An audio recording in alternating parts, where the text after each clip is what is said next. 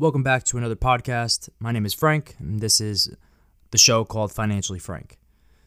This podcast, we're going to talk about two stocks in particular Tesla and Apple. Both those stocks have one thing in common for me personally, but really aren't very similar as far as stocks. Now, the one thing common for everyone else is that they are in headlines and they are at all time highs. For me, what I like about them is that I believe in their product. Both of them, their product and their services. Just a disclaimer I do not own Tesla, but I do own Apple.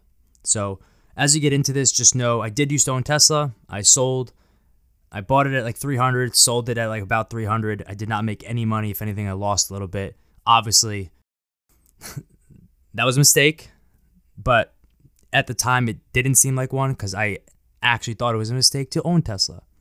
I had thought that why am I investing in a company that doesn't earn money?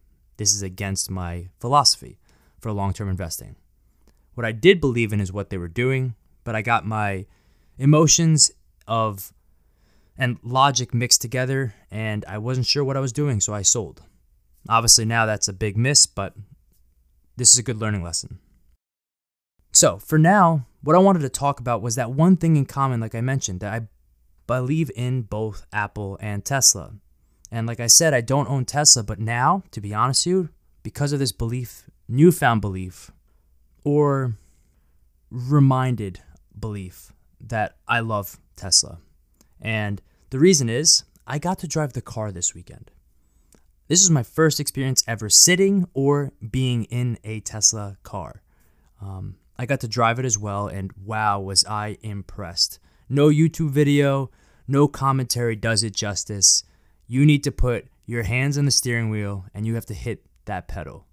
The experience that provided was unimaginable to anyone that has ever driven a car that is not electric and not a Tesla. Now, this is my first electric car experience, and I was so impressed that I honestly was almost giddy to the point where I couldn't believe what I was experiencing, saying wow almost every time.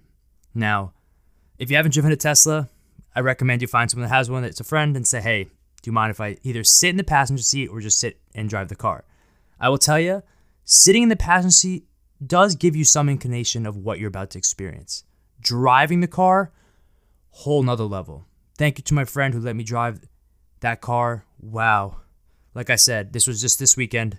I'm still thinking about it two days later. Couldn't stop thinking about it as I drove my car home from that vacation. So, will I buy Tesla at these prices?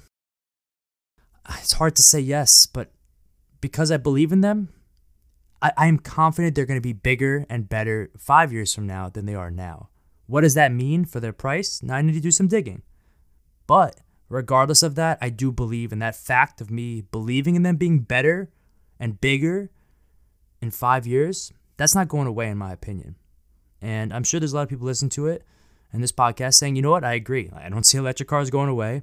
And even if you've never been or driven one of them, you will say, I think that's the direction the world is going. Now, just to summarize a quick overview of this thought. Now, this is just for the car, not everything else that Tesla is doing.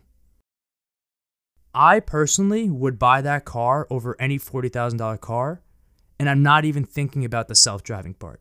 Meaning, the fact that it has immediate acceleration for me as a, someone that likes to drive and enjoys just driving, you can beat any car on the road pretty much. It's amazing. Foot to pedal, just go.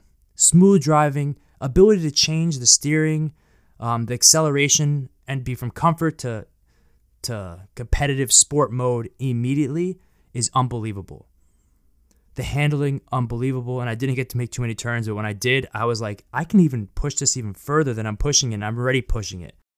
But i drive a 2003 chrysler. It's a grand Mar- marquis. It's a beautiful car but it's a boat. So i was in heaven there. So there's even more benefits but all that being said if you just throw out the self-driving part i'd still buy this car.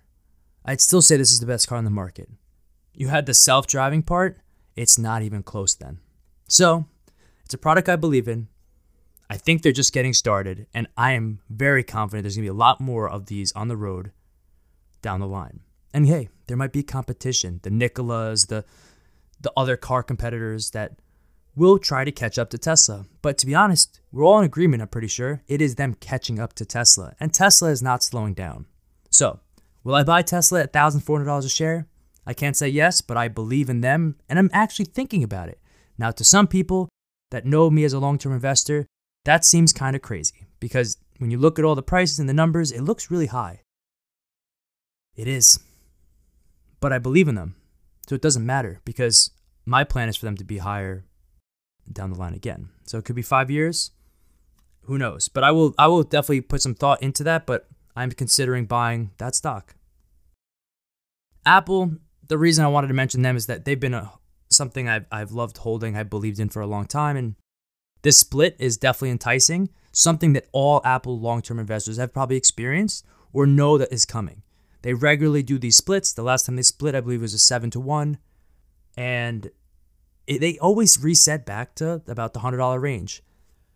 This is perfect timing, in my opinion.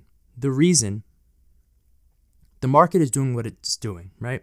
You're seeing people buy stocks and get the hype around certain specific stocks. And it is almost alarming to the way the market is going. But the timing of Apple now making their stock more to the investor and the average investor more attractive because it's $100 a share, it's amazing. To be honest with you, within three months, if they do really reset it to the $100 a share or $106 a share, whatever it comes out to be, but they do do that split, which is supposed to happen very soon, I'm very confident it's going to be 50% to 100% higher within three to six months. Reason is, there's going to be a lot of investors that didn't want to buy it at 400, that see it at 100 and want to get in. I could be totally wrong, but I don't I just see it happening.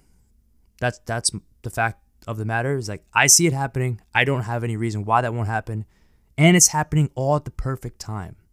They're about to release the new phone.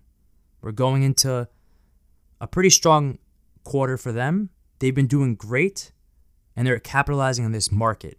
To put it simply, they're capitalizing while the iron is hot. So, like I said, I already own Apple. Do I plan to buy more before or after?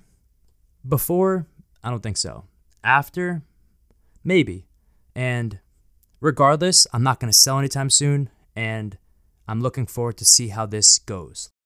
And would love some commentary on what you guys think. Is Tesla way too high to buy right now? Or is that something you're like, hey, I still believe in them? They're now making money, and I see a path to more profitability and more market share gained. And what do you think about Apple? Is that a stock and a company you still believe in for the long term?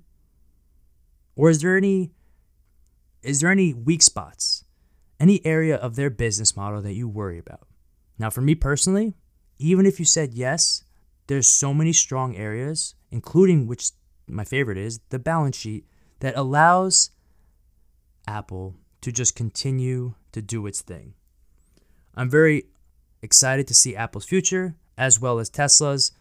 And after that experience I had today or this weekend, I plan to buy a Tesla. That might be three years out from now, but feel free to shoot me an email, DM me on Instagram.